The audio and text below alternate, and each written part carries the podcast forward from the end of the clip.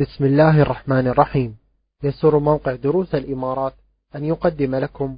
بسم الله الحمد لله والصلاة والسلام على رسول الله. وأشهد أن لا إله إلا الله وحده لا شريك له وأشهد أن محمدا عبده ورسوله. أما بعد فيقول الإمام المنذري رحمه الله وعن أبي موسى رضي الله عنه قال قال النبي صلى الله عليه وسلم مثل الذي يذكر ربه والذي لا يذكر ربه مثل الحي والميت.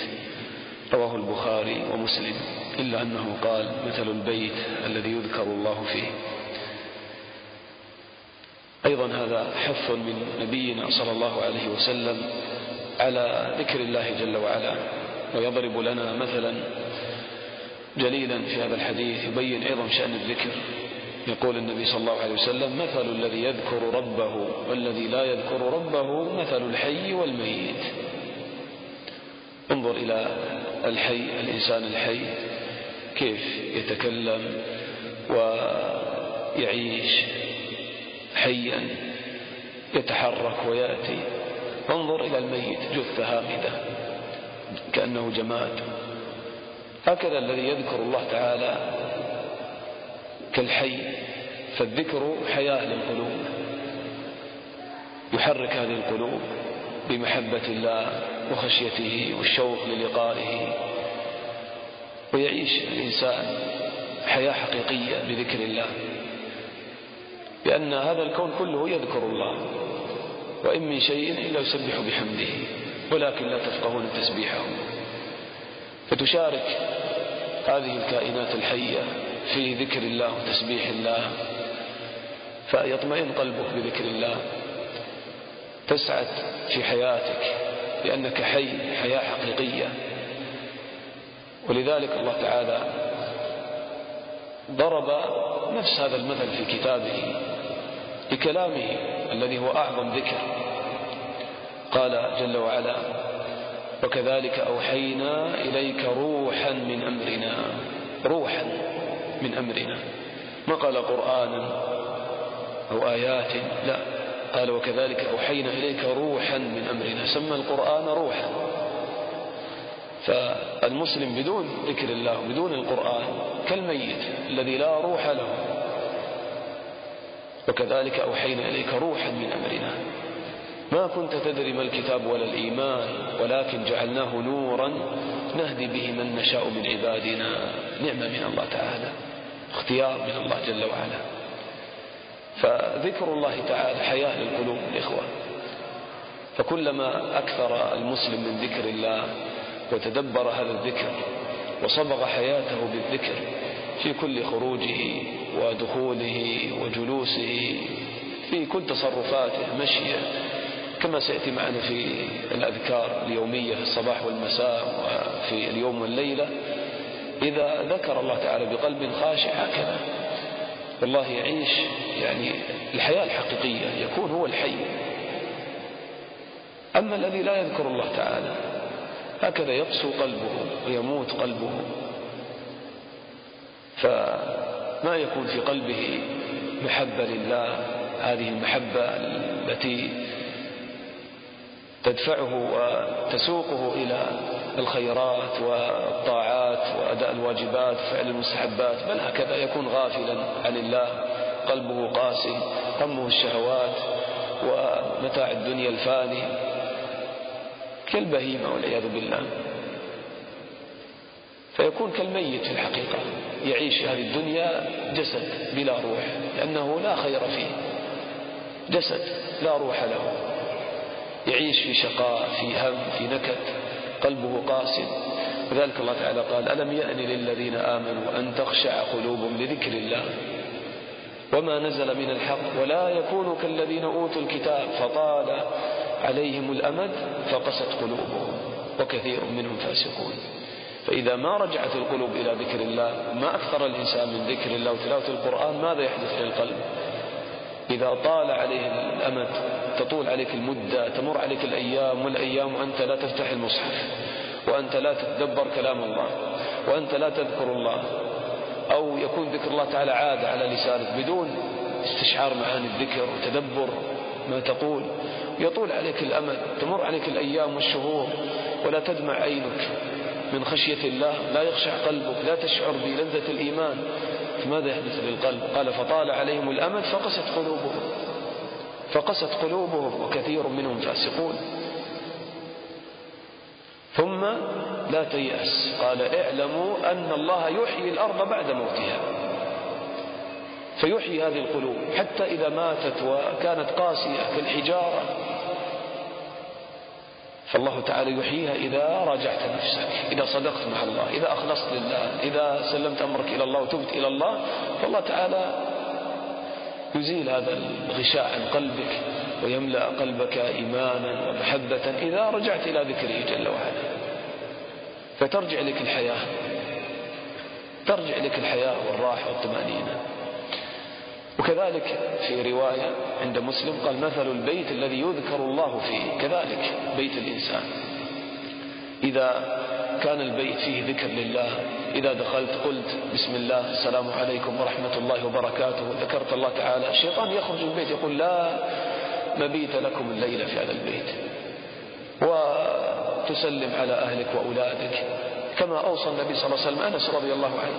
قال إذا دخلت بيتك فسلم على, فسلم على أهلك فإنه يكون عليهم بركة. أو كما قال النبي صلى الله عليه وسلم. هكذا. ثم يعني تذكر أولادك وأهلك بذكر الله في كل موطن. عند الطعام ماذا نقول؟ بعد الطعام ماذا نقول؟ إذا دخلت الخلاء ماذا تقول؟ إذا خرجت ماذا تقول؟ قلت كذا. هل سميت الله؟ هل حمدت الله؟ تجلس جلسة ذكر في البيت تتذاكرون كلام الله حديث النبي صلى الله عليه وسلم. يكون في البيت حياة يكون في البيت طمأنينة وراحة وسكينة. أما بيت ليس فيه قراءة قرآن. لا الزوجة تقرأ القرآن ولا الزوج يقرأ القرآن ولا الأولاد يقرؤون القرآن أو لا يجتمعون على ذكر الله وعلى علم نافع. وإذا دخل ربما ما يذكر الله وينسى أن يسلم. البيت يكون مأوى للشياطين خاصة إذا كانت فيه المسلسلات والأفلام الخليعة والأغاني والموسيقى. كيف يكون البيت؟ فإذا من أراد الحياة الحقيقية أن يكون حيا حياة حقيقية يسعد ويطمئن فما عليه إلا أن يكثر من ذكر الله ويخشع مع ذكره لله جل وعلا. هذه القلوب إذا ارتبطت بالحي القيوم فالله تعالى يحييها يحييها ويعطيها ويمنحها حياة من عنده جل وعلا حياة الإيمان. قال وعن أبي هريرة رضي الله عنه قال كان رسول الله صلى الله عليه وسلم نختم بهذا الحديث ختام هذا الباب قال كان رسول الله صلى الله عليه وسلم يسير في طريق مكة فمر على جبل يقال له جمدان فقال سيروا هذا جمدان سبق المفردون. قالوا وما المفردون يا رسول الله؟ قال الذاكرون الله كثيرا والذاكرات رواه مسلم واللفظ له.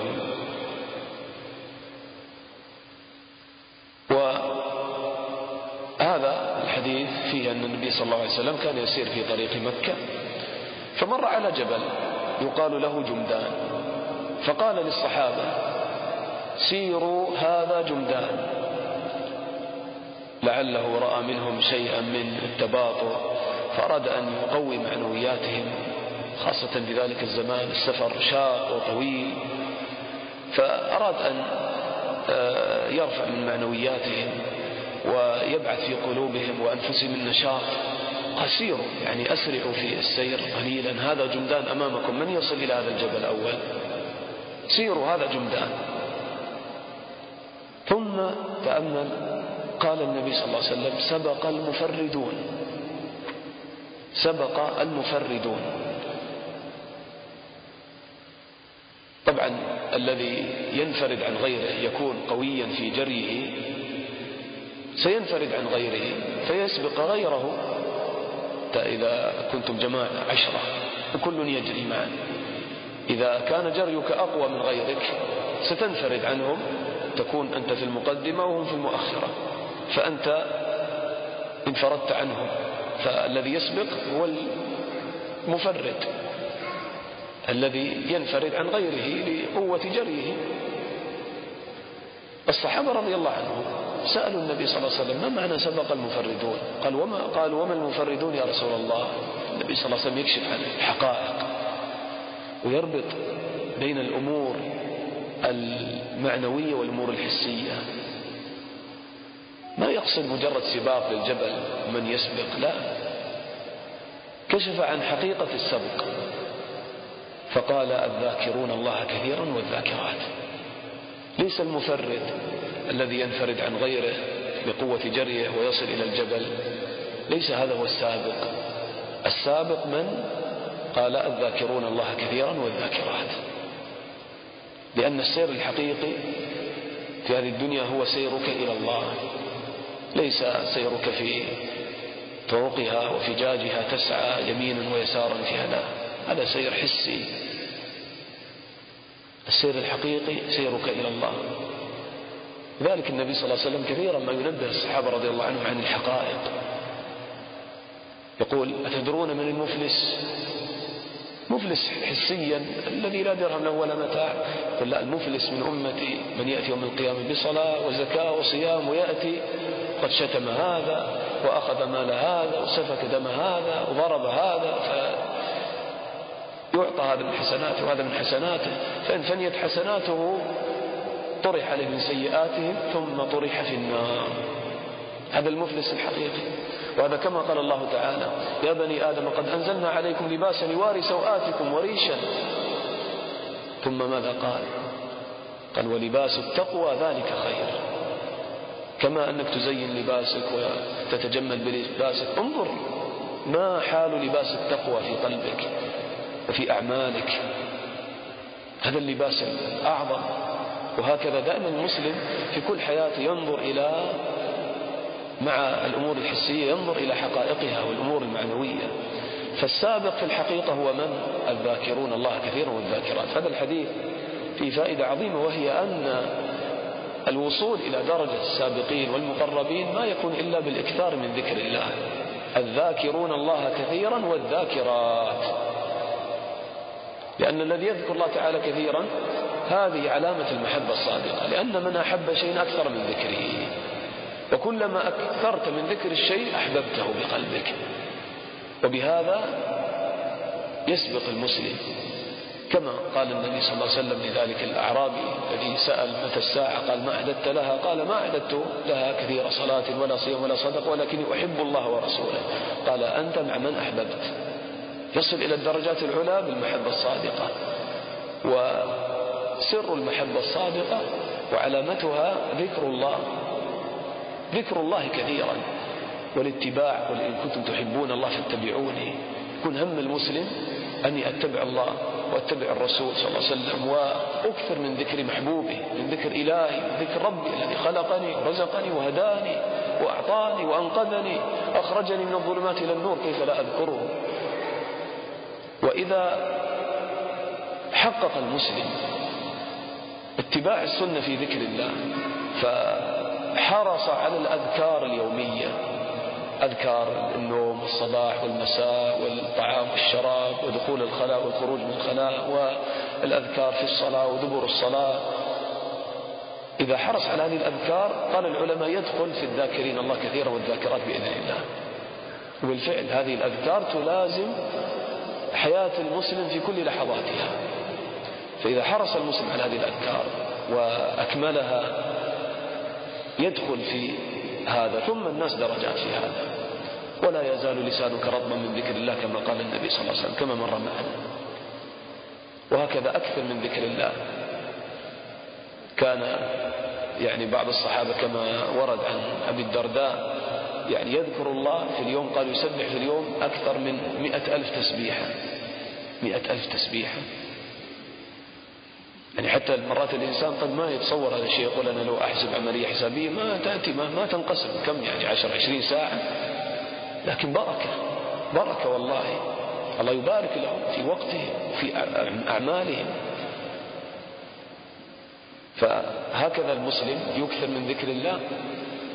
فيعني يزداد إيمانا خشية ومحبة لله تعالى كلما أكثر من ذكره ف يعني يفوز بالدرجات العلى. لأنك هكذا تأمل يعني إنسان إذا كان هكذا خاليا ليس عنده عمل أكثر من ذكر الله ذكر الله. وإذا عمل وخالط الناس أيضا ذكر الله. كما كان حال النبي صلى الله عليه وسلم. كان إذا جلس مع الصحابة يسمع له في المجلس الواحد أن يقول اللهم اغفر لي وتب علي إنك أنت التواب الرحيم مئة مرة. جلسة مع الصحابة جلسة عادية يكثر من ذكر الله. ما ينسى ذكر الله. تقول عائشة رضي الله عنها كان رسول الله صلى الله عليه وسلم يذكر الله على كل أحيانه. فتخيل كيف ستكون صحيفتك يوم القيامة. في كل صفحة مليئة. ذكر الله أكثر ما في صفحاتك في كتاب أعمالك. أكثر من كل الأعمال من المعاصي والسيئات. يغطيها الذكر والحسنات. فيمحوها محوا عظيما. ويبارك الله تعالى لك في صحيفتك ويرفعك درجات عنده جل وعلا. فإذا يعني ذكر الله تعالى يعني من أعظم ما يرفع العبد وخاصة إذا عرف المسلم حقيقته كما مر معنا.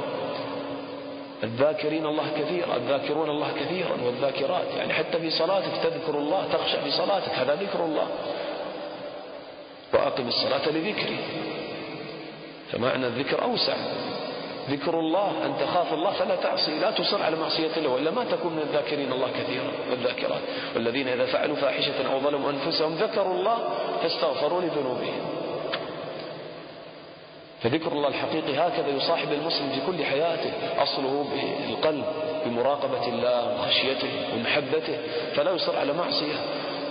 لا يترك واجبا من الواجبات قدر استطاعته. يحافظ على المستحبات ويخشع ويكثر من ذكر الله بقلبه ولسانه وجوارحه. فهذا هو السابق بالخيرات. نسأل الله تعالى أن يعيننا على ذكره وشكره وحسن عبادته وأن يعيننا على الإكثار من ذكره جل وعلا. نسأل الله تعالى أن يغفر لنا ويرحمنا والحمد لله رب العالمين. سبحانك اللهم وبحمدك أشهد أن لا إله إلا أنت أستغفرك وأتوب إليك.